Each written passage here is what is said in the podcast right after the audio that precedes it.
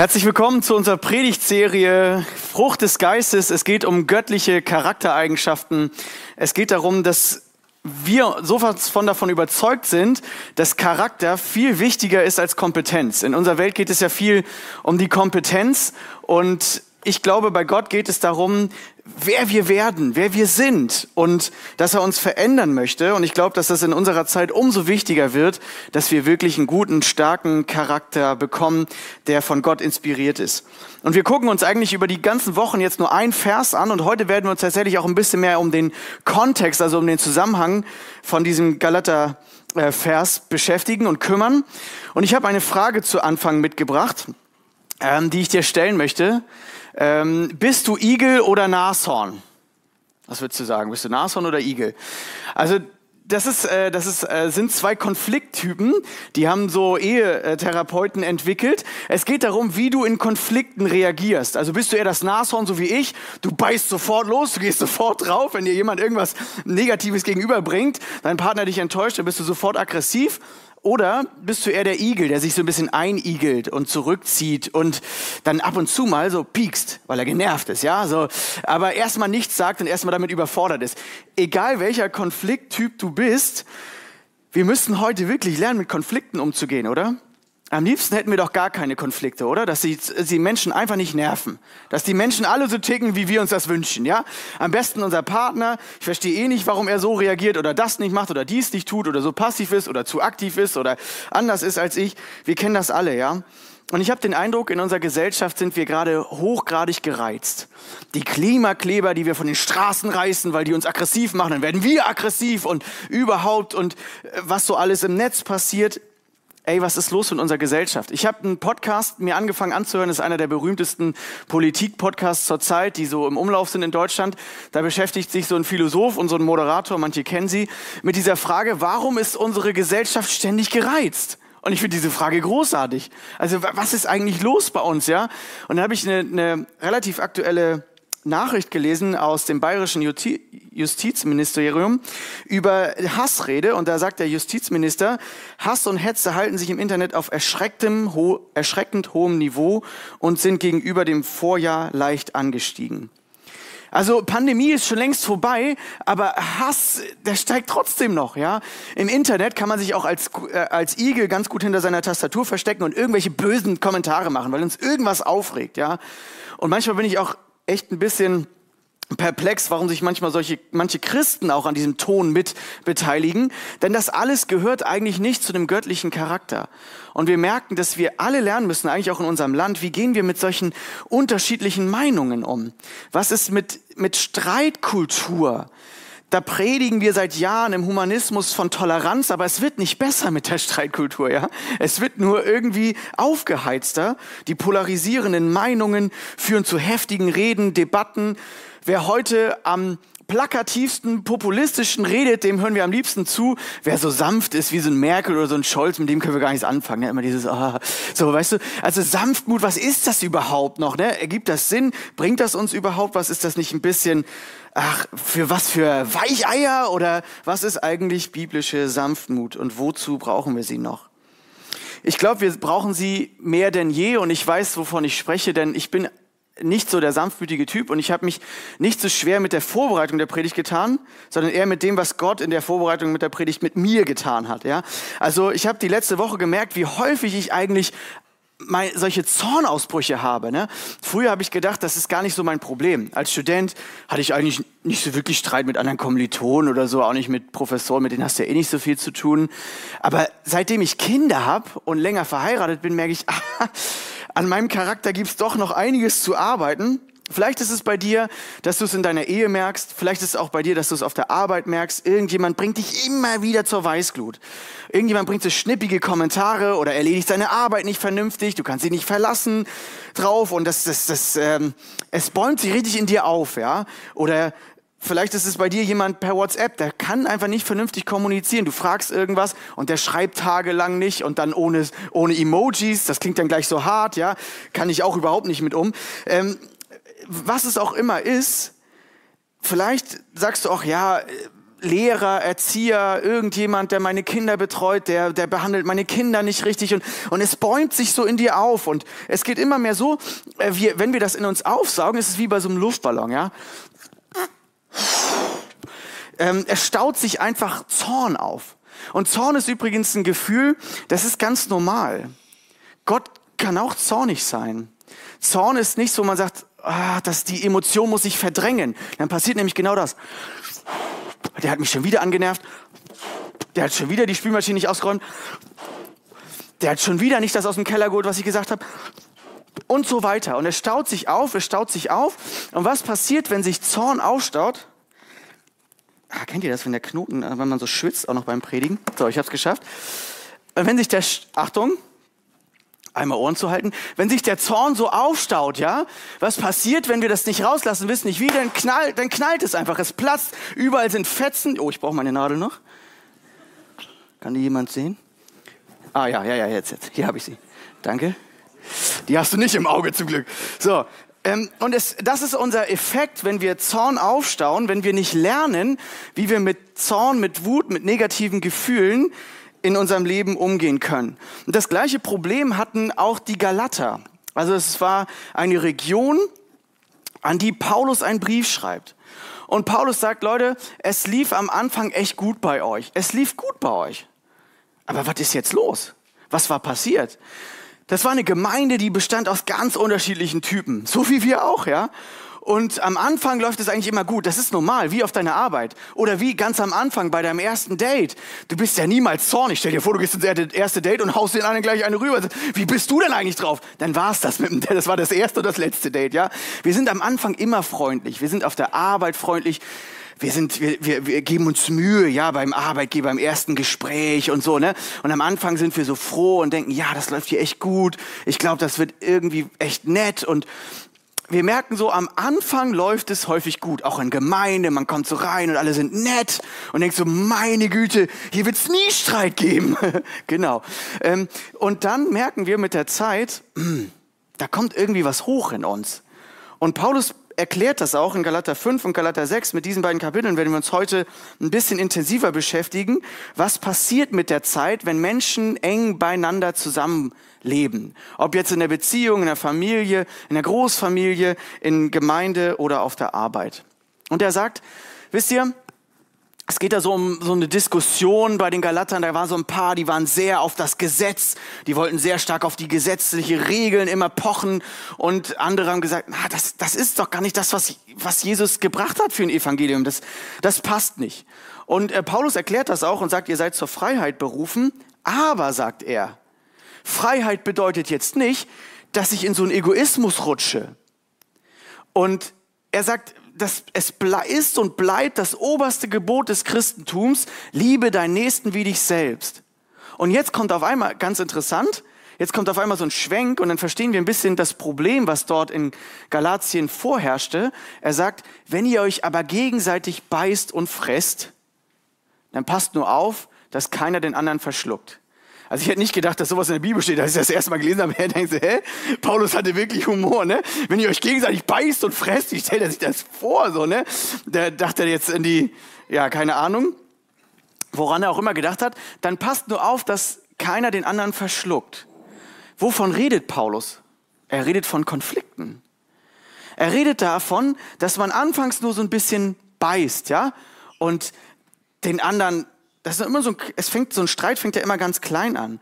Und niemand hat ja vor, sich zu streiten. Jeder wünscht sich Frieden. Du wünschst dir Frieden in Beziehung, du wünschst dir Frieden auf der Arbeit, du wünschst dir Harmonie in der Familie. Das ist, das ist klar, das ist, geht jedem so. Ob du jetzt Christ bist oder noch nicht oder nicht ganz sicher bist, wie das mit dem Glauben ist.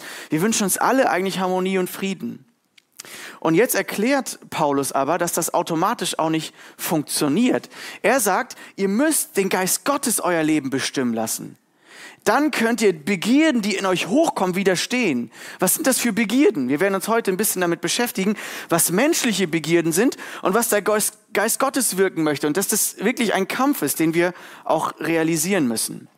Und er sagt erstmal, wir überspringen immer so ein paar Verse, aber ihr könnt es gerne auch im Kontext lesen. Er sagt, was die menschliche Natur erzeugt, Also was, das kommt automatisch. Du musst das nicht mal produzieren. Also die menschliche Natur erzeugt etwas automatisch und das ist offensichtlich. Also das kommt richtig raus. Und er zählt einige Eigenschaften auf, ähm, die dieser Frucht des Geistes, den göttlichen Charakter gegenübergestellt sind, in größten Teilen, womit wir uns auch schon ein bisschen befasst haben. Und was auffällt in Vers 20, sagt er, dazu gehören auch Feindseligkeiten, Streit, Eifersucht, Zornausbrüche, Intrigen, Zwistigkeiten oder Uneinigkeiten, auf Dauer Uneinigkeiten und Spaltungen. Fällt euch etwas auf? Wie viele Wörter benutzt Paulus für das Miteinander, das problematische Miteinander. Also wie, wie viele Wörter nutzt er, um zu sagen, Leute, das gehört zur menschlichen Natur, nicht zu dem Umgang von uns Christen. Das gehört nicht zu einem göttlichen Charakter. Feindseligkeiten, Streit, Eifersucht, Zornausbrüche, Zwistigkeiten, Spaltungen. Boah, das ist ganz schön viel. Das ist alles ziemlich ähnlich. Und wir werden sehen, was dem gegenübergestellt ist. Und dann müssen wir sagen, ja, egal wo, in welchem Kontext, auch uns Christen betrifft immer wieder ein Kampf. Dieser Kampf wird so beschrieben in Vers 17, denn die menschliche Natur widerstrebt dem Geist Gottes. Wenn du Christ bist, dann hast du den Geist Gottes. Du bist mit dem Geist Gottes versiegelt. Der Heilige Geist lebt in dir, aber trotzdem ist da noch ein Kampf. Und dessen Realität müssen wir uns bewusst sein. Es gibt da einen Kampf, die menschliche Natur will immer wieder aufbäumen. Und wenn wir denken, ja, so, ach, das wird schon Christ sein, das ergibt sich von alleine, dann werden wir manchmal nicht merken, dass so immer wieder alte Eigenschaften von uns, alte Dinge, die auch Sünden, die wir früher vielleicht noch ein bisschen übersehen haben, durchaus immer wieder gegen den Geist Gottes kämpfen. Und Paulus sagt, deswegen macht ihr manchmal nicht das, was ihr wollt. Also wir wollen eigentlich Frieden, wir wollen versöhnlich miteinander sein, wir sollen, wollen liebevoll miteinander umgehen. Ist doch logisch. Aber es klappt nicht immer. Und wie können wir jetzt, wie können wir jetzt dagegen gehen? Was ist das, was uns fehlt, wenn wir über Zorn, über Zwistigkeit, über Zornausbrüche, über Spaltungen sprechen? Und ich glaube, wir brauchen ganz dringend die Frucht des Geistes und zwar eine ganz besondere Eigenschaft und das ist die Sanftmut. Und jetzt lesen wir nochmal diesen Vers in Galater 5, 22, der unser Hauptvers dieser Predigtserie ist. Und da steht eben dieses Gegenübergestellt. Also wir haben einmal die Natur, die etwas automatisch erzeugt. Und was haben wir jetzt? Die Frucht des Geistes, das ist gegenübergestellt. Und da haben wir uns die letzten Wochen schon viel mit beschäftigt. Liebe war so die, die Oberfrucht, die alles zusammenfasst. Freude, Frieden, Geduld, Freundlichkeit, Güte, Treue. Und was ist Sanftmut? Sanftmut, voll das alte Wort, oder? Sanftmut, was ist das? Muss ich, darf ich nie was sagen? Ist Sanftmut was für Schwächlinge? Muss man immer so mild sein? Ist das für meine temperamentvolle Persönlichkeit sowieso nie zu erreichen? Habe ich mir auch schon ein paar Mal gedacht, ja. Ähm, und dann noch Selbstbeherrschung, mit der wir dann letzte, nächste Woche die Predigtserie abschließen. Und dann kommt es interessanterweise äh, geht es weiter mit diesem Vers. Wir lesen ja häufig nicht weiter, aber heute werden wir ein bisschen weiter lesen. Vers 24. Die, die zu Jesus Christus gehören, haben das eigene Ich, da kommt wieder das eigene Ich vor, mitsamt den Leidenschaften und Begierden gekreuzigt. Wir haben eine Entscheidung getroffen. Wir haben, äh, wenn du Christ bist, die Entscheidung getroffen, wir bringen, wir bringen diese Begierden ans Kreuz. Wir wollen uns nicht mehr von denen beherrschen lassen. Wir, wir, wir haben Sündenvergebung erlebt. Und jetzt sagt Paulus, ja, das stimmt, da ist ein neuer Status, ist da, aber das reicht noch nicht. Wenn wir also durch den Geist Gottes das neue Leben haben, wir haben das neue Leben, das steht fest, ja. Nur weil du sündigst, kannst du das nicht verlieren. Aber er sagt, wir wollen uns auch vom Geist Gottes führen lassen oder wir wollen im Geist Gottes wandeln, je nach Übersetzung. Wir wollen mit ihm leben. Das ist etwas Aktives und ich habe es auch in den letzten Predigten immer wieder gesagt. Es ist etwas Aktives. Wir können nicht sitzen bleiben auf dem Sofa und sagen, ach, der Geist Gottes wird schon Sanftmut in mir entwickeln, sondern wir müssen etwas mit dem Geist Gottes, eine Reise beginnen. Wir müssen darin leben, mit ihm zusammen diese Eigenschaften ähm, angehen, aber er ist der, der sie entwickelt. Wir müssen uns da nur auf den Weg machen. Und dann kommt auf einmal Vers 26. Da merken wir, oh, er spricht wieder, Paulus spricht wieder in die Situation der Leute damals und sagt, wir wollen nicht ehrgeizig unsere Eitelkeit befriedigen. Ja, ich habe recht. Der andere, der hat wieder falsch gehandelt. Das ist jedes Mal so. Und nur deswegen habe ich mich aufgeregt. Weil ich hatte das ja schon mal gesagt. Ne? Also ich bin der, der besser dasteht. Ist ja immer so, oder? Fühlen wir uns auch besser. Wenn wir mit jemand anders, dann, der, dann reden wir mit so einer dritten Person über unseren Konflikt und die dritte Person sagt, ja, ja, nee, das kann ich auch nicht verstehen, dass der so reagiert hat. Und ja, nee, das ist nicht in Ordnung. Und schon fühlen wir uns besser, oder? Ja, weil der andere, äh, der ist ja das Problem.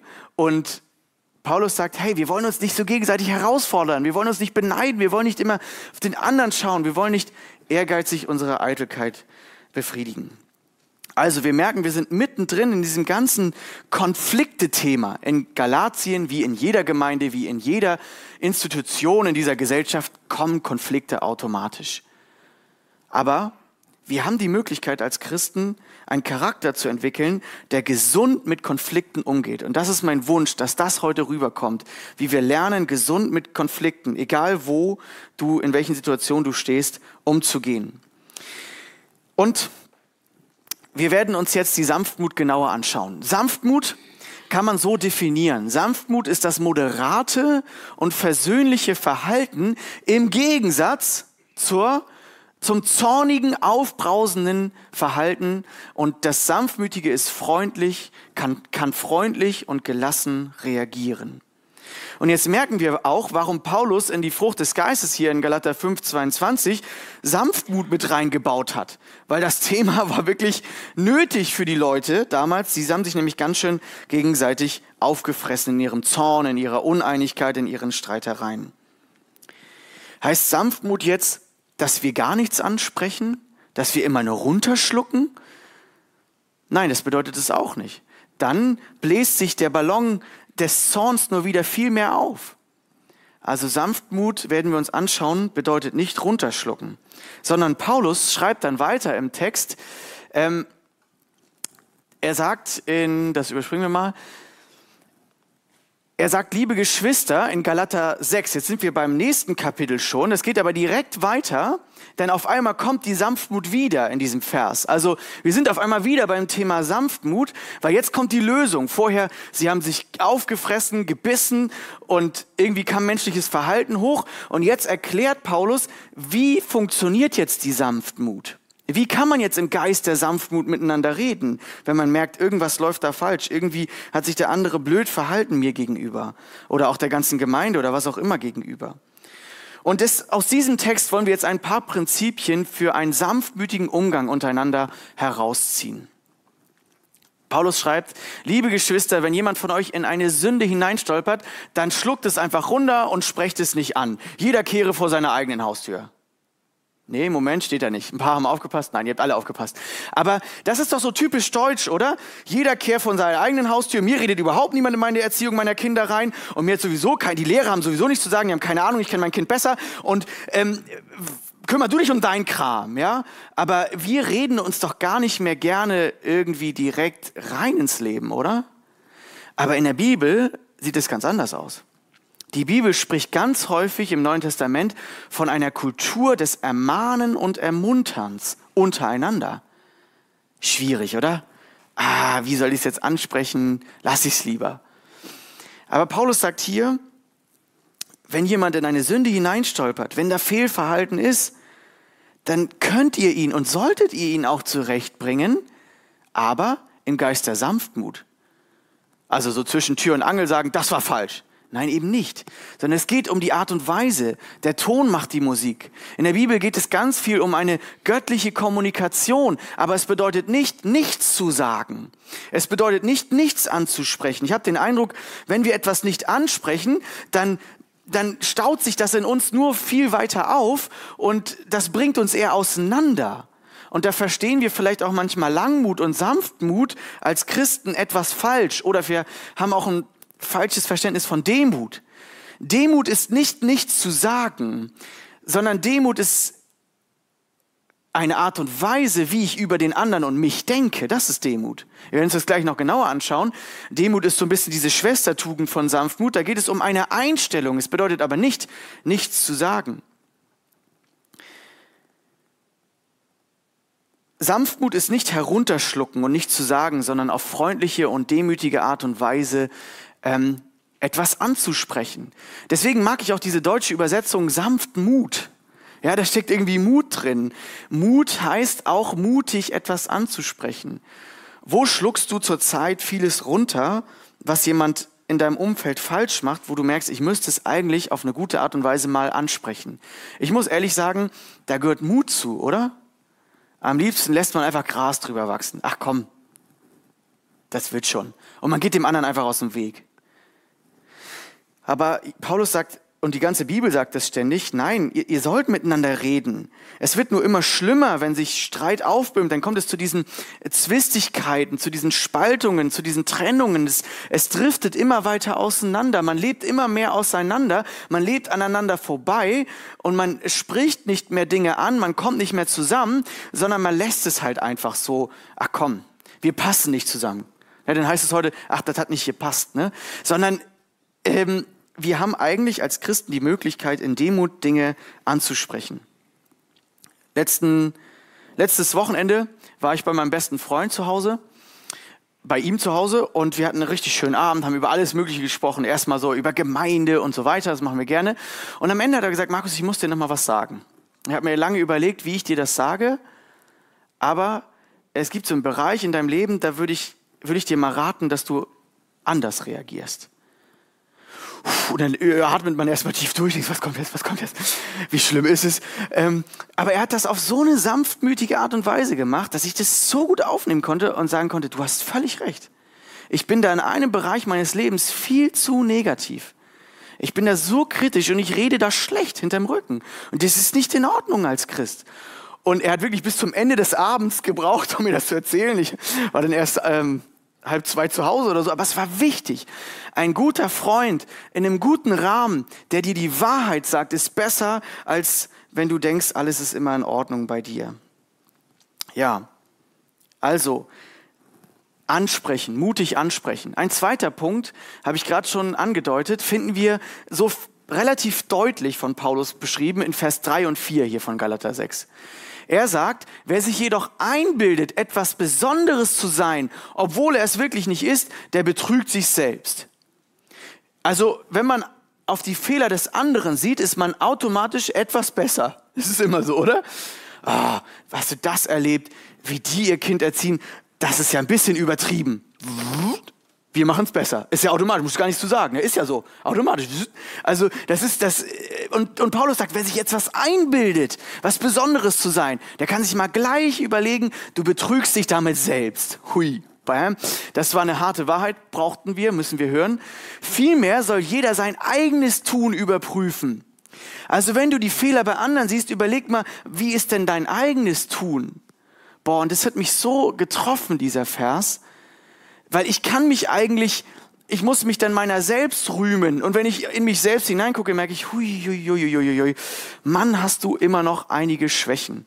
Und wenn ich aber immer auf meine Kinder schaue, denke ich, warum ärgern die sich so? Warum ist mein Sohn so faul? Warum ist meine Tochter so, so abgelenkt ständig und kann sich nicht konzentrieren?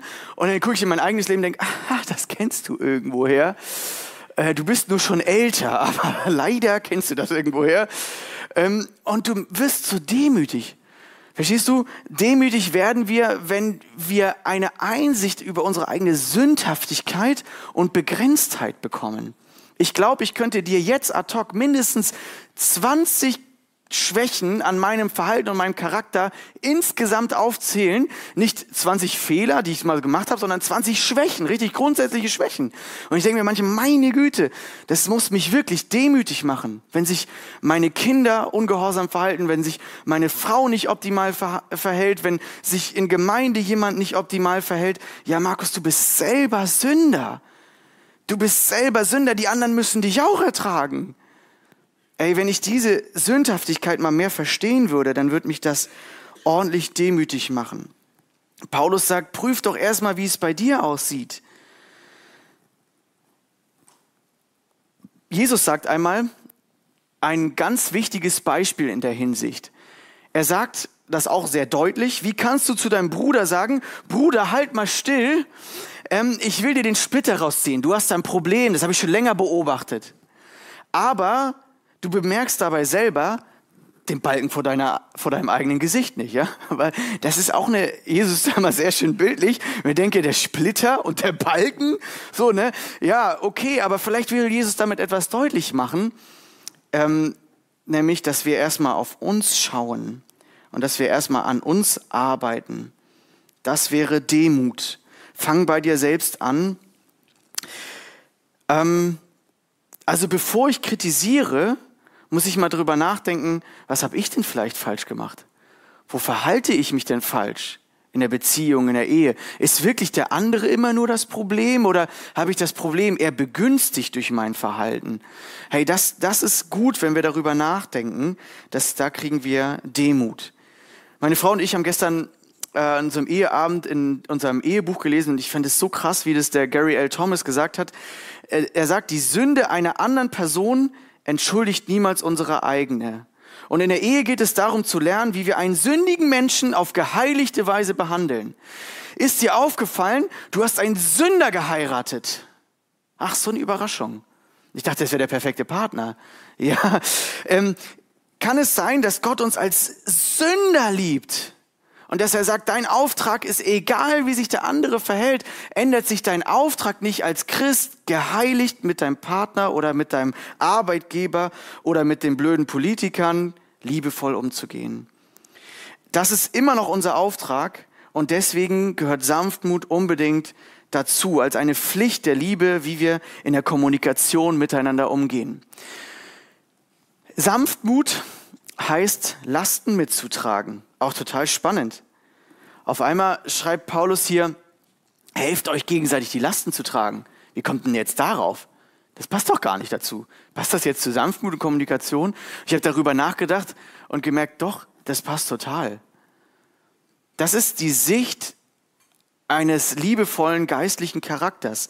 Ich will den anderen nicht kritisieren, um ihn fertig zu machen, um mein Zorn loszuwerden, um ihm endlich mal zu sagen, was er alles falsch macht, sondern ich will seine Lasten mittragen. Spannend, oder? Meine, seine Lasten mittragen bedeutet, ich muss erstmal wissen, was hat er denn für Lasten? Was hat sie denn für Lasten, die sie gerade bewegt? Warum ist sie so schlecht drauf? Was ist gerade Phase bei der anderen Person? Weshalb ähm, ist sie so oder hat sie so reagiert oder ist so angespannt oder warum sind meine Kinder so ungehorsam? Kann es sein, dass sie übelst müde sind, weil es schon 17.30 ist und mein Kind erst zwei oder drei Jahre alt ist? Versetzen wir uns manchmal früher, bevor wir schimpfen, kritisieren in die Lage des anderen, so hat sich bei uns manchmal schon vieles an Verständnis automatisch ergeben. Wir lernen den anderen zu verstehen. Wir lernen den anderen zu sehen mit seiner Last. Ich habe früher immer nicht verstanden, warum Leute so verschroben sein können, was Veränderung angeht. Also ich bin einer, der hier in Gemeinde und auch woanders immer gerne Ideen einbringt und neue Dinge startet und was verändert. Und dann gab es Leute, die hatten damit ein Problem und ich dachte immer, ah, die haben was gegen mich oder die sind einfach so gesetzlich oder die sind so äh, eingefahren oder sowas. Und du, du wirst so sauer auf die Leute, die, die dein, deine ganzen guten Ideen, wie es in Richtung Wachstum geht, wie es besser sein könnte, irgendwie madig machen, ja bis ich verstanden habe, die haben einen anderen Charakter. Ich muss mich in die hineinversetzen lernen. Da gibt es Leute, die haben wirklich Angst vor Veränderung. Das werde ich nie verstehen, aber es gibt diese Menschen und es gibt bestimmt auch den anderen, einen oder anderen, der sich jetzt angesprochen fühlt. Und erst als ich verstanden habe, da hat jemand eine Last mit Veränderung. Da hat jemand eine Last mit Neuerungen. Das geht der Person nicht so einfach, wenn Markus irgendwas Neues vorschlägt. Das ist nicht so, yeah, let's go. Das ist eher so, oh je, wo kommen wir da hin? Ja, also ich muss lernen, die Lasten des anderen mitzutragen. Ich will sehen, wo durch welche Phase geht die andere Person da gerade. Vielleicht kannst du so auch in Gespräche reingehen und sagen, hey, wie geht's dir gerade? Bevor, ich muss mal mit dir reden. Man könnte auch erstmal fragen, hey, wie geht's dir gerade? Irgendwie warst du letzte Woche, da warst du irgendwie so angespannt, als wir geredet haben, was gerade los oder so, willst, willst du was erzählen? Ja, das ist, das ist die fragende Art und Weise, das ist dieses, den anderen erstmal sehen mit seiner Last. Ich möchte das zusammenfassen. Sanftmütig kannst du gut zwischen Mut und Milde zusammenfassen. In den Sprüchen heißt es einmal, eine sanfte Antwort wendet Grimm ab, aber ein kränkendes Wort erregt Zorn. Als Christen müssen wir lernen, und ich bin super dankbar, dass wir das auch viel in Gemeinde schon gelernt haben, sanftmütig miteinander umzugehen. Ich habe in früheren Zeiten auch in Gemeinden leider und überall anders, in Firmen und Familien gibt's das sowieso auch, erlebt, wie Leute rechthaberisch miteinander umgegangen sind, zornig aufeinander losgegangen sind, ähm, nur das meinten, es wäre ja rein sachlich, wie wir jetzt miteinander reden, aber es hat sie nur auseinandergebracht. Es wird immer persönlicher, es wird, oder es wird immer oberflächlicher. Egal, ob es immer angreifender wird als Nashorn oder, oder immer oberflächlicher auseinandergehender als Igel. Das ist ganz egal, welcher Konflikttyp du bist, auch in Gemeinde. Es geht irgendwann zu Trennung. Es geht auseinander. Und deswegen heißt es mutig miteinander sprechen. Konflikte nicht scheuen. Weder in der Ehe, scheue keine Konflikte in der Ehe. Äh, du darfst das nicht über Monate und Jahre aufstauen lassen. Das wird schiefgehen. Ihr werdet auseinandergehen. Irgendwann scheue keine Konflikte, sondern schau in der Bibel. Ich kann nicht über alles sprechen. Ich würde es gerne tun, aber was über Kommunikation in der Bibel beschrieben ist, da gibt es so viel Gutes. Und Sanftmut ist vielleicht so ein bisschen die Hauptcharaktereigenschaft, wie wir lernen müssen, miteinander zu reden. In den Sprüchen ist dieses Sanfte mit Gelassenheit übersetzt. Gelassenheit der Zunge ist ein Baum des Lebens. Leute, wenn wir mal ein bisschen runterkommen würden, mal gelassener Dinge ansprechen würden, mal dreimal durchatmen würden, einmal ähm, drüber schlafen würden, statt irgendeinen Post, eine WhatsApp loszuschicken aus unserem Zorn heraus, dann würde schon manches besser werden. Eine sanfte Antwort. Sanftmut geht's um milde und mutig zugleich. Mutig ansprechen, keine Konflikte scheuen, aber milde in der Art und Weise. Und vielleicht fragst du dich jetzt, ja, aber wie kann ich sanftmütig sein? Ich finde es so schwierig. Ich habe das schon als oberste Charaktereigenschaft von der Frucht des Geistes seit so ein paar Jahren auf meiner Gebetsliste, ganz oben, Sanftmut. Und wie werden wir jetzt sanftmütig? Und ich habe da noch viel zu lernen und ich will euch mitnehmen in etwas, was, was, was mir hilft. Und was für eine Überraschung, aber das ist zu Jesus zu kommen. Klingt für dich jetzt banal, aber es ist alles entscheidend. Weil Jesus schreibt, äh, Jesus sagt in Matthäus 11, 28, kommt her zu mir, all ihr mühseligen und beladenen. Weißt du, wenn du so eine Zorneslast in dir trägst, wenn du so eine Belastung in dir trägst, wenn, wenn es alles relativ viel ist gerade bei dir, dann lädt Jesus dich ein, zu ihm zu kommen. Du kannst von dir selber aus nicht sanftmütig sein. Aber Jesus sagt, ich möchte dir Ruhe geben. Spannend, oder? Ich möchte dich erstmal zur Ruhe bringen. Und dann sagt er, ich bin von Herzen sanftmütig und von Herz, äh, ich bin sanftmütig und von Herzen demütig. Und ihr werdet Ruhe finden für eure Seelen, denn mein Joch ist sanft und meine Last ist leicht. Wir sollen, wir können bei Jesus einen Tausch machen. Meine Zorneslast, meine Zorneslast, die, die ich mit mir bringe, können wir ihm bringen und sagen, Jesus, ich, ich, das ist viel. Ich habe viel zu tragen. Ich bin genervt. Und er will uns Ruhe geben. Das ist der Punkt. Jesus sagt, kommt her zu mir. Ihr müsst aktiv zu mir kommen.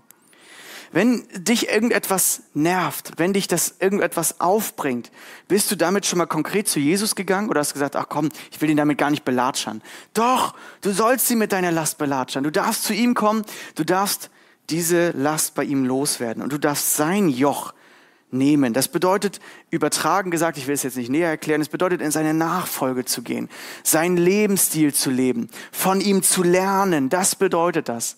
Und Jesus sagt, ich bin sanftmütig und von Herzen demütig. Wenn wir an Jesus Leben denken, hat er schon mal manchen Leuten ganz deutlich auch Dinge gesagt, ja? Und trotzdem sagt er, ich bin sanftmütig und demütig. Er hat Konflikte nicht gescheut, aber er hat aus Ruhe und Bedachtheit, aus Liebe heraus gesprochen und geredet. Und er sagt, das kannst du nur bei mir lernen. Von uns aus können wir das gar nicht lernen. Und ich möchte dich einladen, vielleicht bist du lange nicht mehr so richtig zu Jesus gekommen. Du denkst, ach, das bringt eh nichts. Mit den Konflikten wird sich da nichts ändern. Auf meiner Arbeit, auf, in meiner Ehe. Und du bist lange nicht mehr gekommen zu Jesus und gesagt, ich möchte diesen Tausch machen. Ich möchte meine Last loswerden. Du bist der, der, der am Ende richten soll, der, die, der verurteilt, aber nicht ich. Ich möchte meine Last bei dir lassen und ich möchte dein, in deine Nachfolge gehen und zu lernen, aus der Ruhe zu handeln. Wisst ihr, was das auch bedeutet? Jesus hat sich regelmäßig Zeiten der Ruhe genommen, wo er mal aus dem Trubel raus ist und immer Gebetszeiten genutzt hat. Kann es sein, dass dir das manchmal fehlt und dass, wenn du wenig Zeit in der Ruhe hast, dass du viel schneller explodierst? Kennst du das? Das ist ganz normal. Deswegen sagt Jesus, lernt von mir und lebt den gleichen Lebensstil wie ich. Wir haben da bei anderen Predigten schon mal hier und da drüber gesprochen. Ohne Jesus können wir diese Sanftmut, glaube ich, gar nicht entwickeln. Und deswegen wünsche ich mir einfach, dass wir lernen, zu Jesus zu kommen. Und bei Jesus werden wir eine Sache erleben. Wir werden jemanden erleben, wenn wir mit unserem Zorn kommen und manchmal auch mit unserer Ungerechtigkeit und mit unseren, ähm, mit unseren Beschwerden gegenüber Jesus, dass er uns nicht verurteilt. Ist dir das schon mal aufgefallen? Dass Jesus sagt, du weißt du, ich habe deine Last schon getragen. Ähm, ich werde jetzt nicht dagegen schießen. Ich werde jetzt nicht Zorn gegen Zorn vergelten. Ich werde jetzt nicht, nur weil du schlecht gehandelt hast, dich auch fertig machen, so wie wir es häufig in Beziehung tun. Sondern Jesus hat unsere Last genommen. Er hat sie selbst getragen. Er hat wirklich, er ist der optimale Lastenträger. Er ist der, der allen Zorn schon weggenommen hat. Und ich möchte enden mit einer Geschichte. Stell dir vor, du bist so ein richtig ungehorsames Kind. Manche haben da nicht so Probleme, das sich vorzustellen. Ähm, und du, du ärgerst deine Geschwister deine, deine Eltern, dein Vater ist total liebevoll zu dir, aber du machst deinen PC kaputt, weil du dachtest, oh, ich spiele mal mit dem Laptop rum. Gute Idee. Und dann treibst du deine Mutter immer zur Weißglut, weil du ständig faul bist und ärgerst und nörgelst oder zickst oder was auch immer. Du beschimpfst deine Oma und Opa. Du bist total ungehorsam. Du machst nichts, was deine Eltern dir sagen. Du hast einfach keinen Bock auf sie. Du bist frech und ständig sind sie liebevoll zu dir. Ständig zahlen sie nichts zurück nicht einmal kriegst du irgendeinen Zorn ab und trotzdem bist du einfach wie das letzte Kind, das sich einfach sowas von schlecht benimmt, dass du eigentlich in so ein Erziehungscamp müsstest. Aber das, da schicken dich deine Eltern auch nicht hin, sondern sie lassen, du darfst hier bleiben, du darfst hier bleiben. Wir lieben dich. Und dann sagst du irgendwann, ich habe keinen Bock mehr. Du plünderst das Konto deines Vaters und haust ab und brichst damit aus und verprasst alles, was er aufgebaut hat, über Jahre aufgebaut hat. Und du bist genau dieses Kind. Und dann wirst du irgendwann erwachsen und wächst, meine Güte, was habe ich alles meinen Eltern angetan? Was habe ich alles meinem Vater angetan, obwohl er nichts dafür konnte? jetzt stell dir vor, dein Vater ist 100% gerecht und du weißt, er ist, er ist quasi Richter. Also er ist in eurem Ort, wo ihr herkommt, ist er Richter und er ist 100% gerecht und Du hast so viel Mist gebaut und du kommst, denkst du, ich, ich will aber nach Hause zurück. Du bist total verloren im ganzen Leben und du, du vermisst deine Familie und diese Wärme und diese Liebe. Und du kommst und denkst du, ja, ich möchte eigentlich nach Hause zurück. Da denkst dir, wer will mich zu Hause jetzt noch haben bei meinem Verhalten? Das kann doch nicht sein. Ich habe so viel Mist gebaut, die müssten alle so zornig sein. Du kommst nach Hause und dein Vater rennt dir entgegen und du denkst, du hast dir schon tausend Entschuldigungen überlegt, dass ich will erstmal arbeiten, ich will dir erstmal nur dienen, ich will das alles wieder gut machen und der Vater nimmt dich in den Arm und sagt, du brauchst gar nicht wieder gut machen. Schön, dass du da bist. Wir lieben dich. Ich habe dir was beste Party für dich vorbereitet und du kriegst den besten Mantel von ihr, wie sie wir wir haben das wir brauchen darüber gar nicht sprechen. Der Vater spricht nichts an von deiner Sünde, nichts von dem verprassten Vermögen, nichts von dem, was du alles kaputt gemacht hast in der Familie. Nichts davon spricht er an. Und du sagst, aber Vater, ich habe doch so, äh, so viel Mist gebaut. Und dieser Vater nimmt dich einfach in den Arm und sagt, schön, dass du wieder da bist. Diese Geschichte ist abgeleitet von der Geschichte des verlorenen Sohnes. Manches haben es schon entdeckt. Und das ist für mich die Geschichte voller Barmherzigkeit. Und wisst ihr, Sanftmut kann nur passieren aus meinem barmherzigen Herz heraus. Und ich denke und ich bin davon fest überzeugt, Barmherzigkeit ist am Kreuz zu finden. Da wo Jesus allen Zorn des Vaters, der eigentlich uns gegolten hätte, weil wir so viel Mist gebaut haben, getragen hat.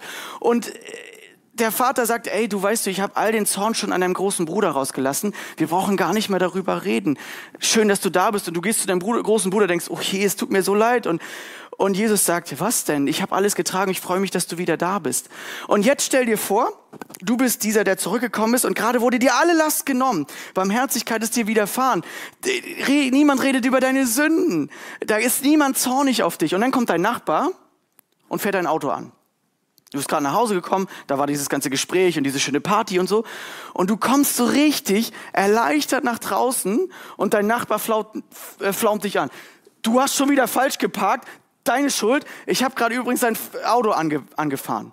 Wie wirst du reagieren in dem Moment, wo deine ganze Last genommen ist, wo niemand zornig auf dich war, wo du Barmherzigkeit erlebt hast und merkst, es ist einfach schön da zu sein in Gottes Liebe, in des Vaters Liebe und der Nachbar sagt, ey, Digga, du hast schon wieder falsch geparkt. Wie wirst du reagieren? Kannst sagen, schön, dass du da bist, Nachbar. Es ist echt, ey, lass uns drüber sprechen, ich mach's beim nächsten Mal besser. Ich bin davon überzeugt, wenn wir von Gottes Barmherzigkeit erfüllt sind, dann können wir auch barmherzig reagieren.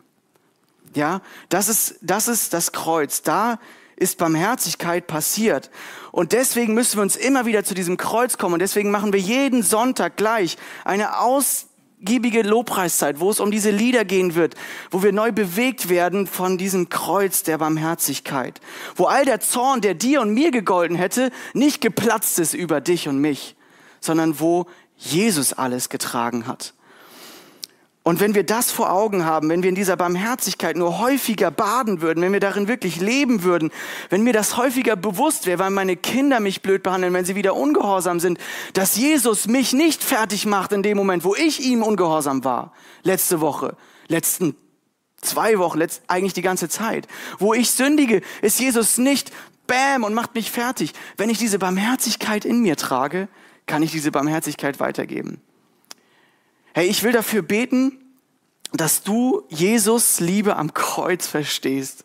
Und wir werden gleich von dieser Liebe singen und uns begeistern lassen von dem, was Jesus getan hat. Und dann können wir, erst dann, wenn wir darin auftanken, können wir Sünder sanftmütig behandeln.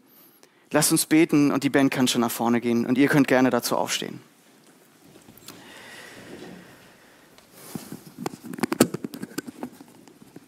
Jesus, was ist das für eine Tat am Kreuz, dass der ganze Zorn, den wir eigentlich Gott dem Vater gegenüber verdient hätten, dass du den auf dich genommen hast, Jesus. Diese Welt ist so voller Streit und Hass und wir können nicht mit Konflikten umgehen, aber Jesus, du hast so viel Barmherzigkeit gezeigt und ich wünsche mir so sehr, dass wir davon neu ergriffen werden. Jeder, der jetzt hier steht oder der im Livestream zuguckt oder die Predigt später hört dass uns bewusst wird, du hast allen Zorn genommen. Und hey, das kann uns so eine Last nehmen, auch wenn wir zornig werden. Gib uns deine Barmherzigkeit, gib uns deine Liebe, damit wir sanftmütig gegenüber andere werden, mutig im Ansprechen, milde im Ton. Ich bete für unsere Ehen in unserer Gemeinde, ähm, da wo Konflikte schwelgen und wo sie nicht angesprochen werden. Ich bete das Gleiche in Großfamilien, in Familien, dort wo man eigentlich mal über was sprechen müsste. Ich bete das Gleiche für Freundschaften, wo man sich nicht getraut hat, sanftmütig miteinander etwas zu klären. Ich bete das für Partnerschaften, ich bete das für ähm, Beziehungen auf der Arbeit, für Konflikte, die uns da gerade vorschweben. Ich bete, Herr, gib uns eine sanftmütige, eine milde Art, dass wir als Christen einen Unterschied machen können, dass wir deine Liebe in unserem Reden, in unserem Vergeben, in unserem versöhnlichen Miteinander auf die Menschen projizieren, dass sie sehen, von wem wir inspiriert sind, dass sie sehen, dass deine Liebe uns so sehr durchfließt, dass deine Barmherzigkeit uns so begeistert, dass wir gar nicht anders können, liebevoll und sanftmütig zu sein. Herr, vergib mir, wo ich in der letzten Woche häufig Zornausbrüche gegenüber meinem Sohn erlebt habe. Danke, dass du vergibst. Danke, dass du uns veränderst, dass du versprochen hast, du kannst durch deinen Geist uns sanftmütiger machen.